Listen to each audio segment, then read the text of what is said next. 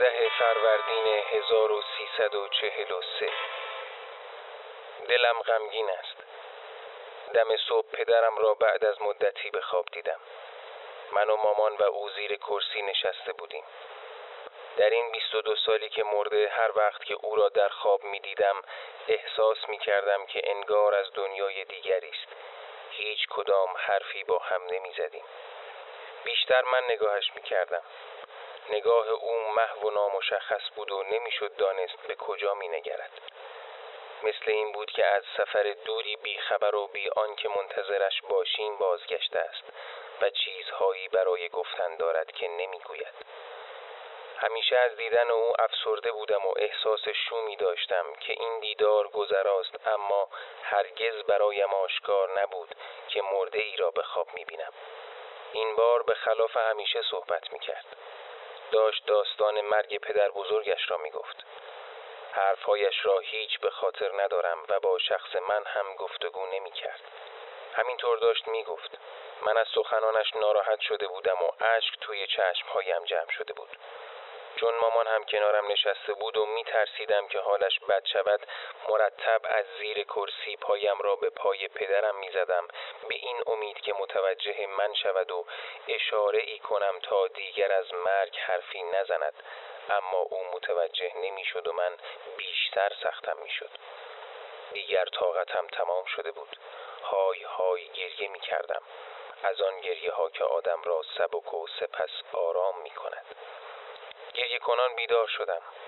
در آن موقع که پدرم از مرگ صحبت می کرد و من می ترسیدم که مبادا مامان ناراحت شود، هیچ به یاد حادثه چند روز پیش بیمارستان نبودم، ولی حالا که به آن فکر می کنم انگار آن اتفاق اثر خود را در شعور ناخودآگاه من به جا گذاشته بود. این را هم بگویم که من هر وقت پدرم را به خواب می بینم احساس نوعی شرم زدگی و احتیاط در من بیدار می شود. اکنون سالهای سال است که به دیدار قبر پدرم نرفتم و حالان که دست کم هر دو ماه یک بار یکی دو روزی در اصفهانم.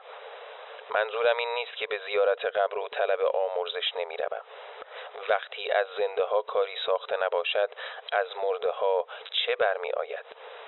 ولی حتی برای تجدید خاطره و جستجوی پیوندی با زمانی که او زنده بود، با کودکی خودم و نیز برای تشکری غریزی از عملی که او به غریزه کرد و زندگی به من داد که به هر تقدیر دوستش دارم، سری به گور او نمیزنم.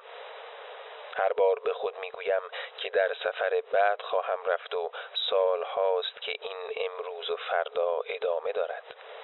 شاید سرچشمه آن شرمزدگی و احتیاط همین احساس تقصیر و بی‌قیدی است.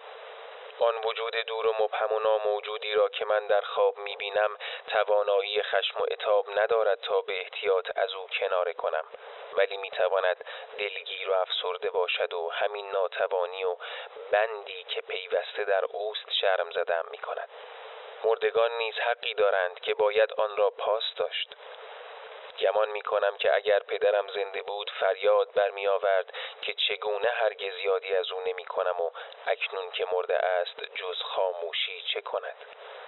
حتی در عالم آزاد و بدون علیت خواب نیز خاموش است، زیرا آنجا نیز علیت خاص خود را دارد. من نمی‌توانم در برابر آن که نیست مقید باشم. از جانب دیگر بی‌قیدی خود را نمی‌بخشم. پس قیدی هست و وگرنه بی تفاوتی مطلق بود. اما قید همیشه در برابر دیگری است و من قید آن دیگری هستم که در ذهن من است، نه در دنیای خارج. و هر وقت که این دیگر ذهن من به خوابم می آید، اگر نمی تواند دادی بزند با سکوت سرزنشم می کند. آن وجود ناموجود چون مرده است در شعور باطن من با خمیره خاموشی سرشته شده است. هر کار و هر بیان او به خاموشی است و سرزنش او نیز چنین است.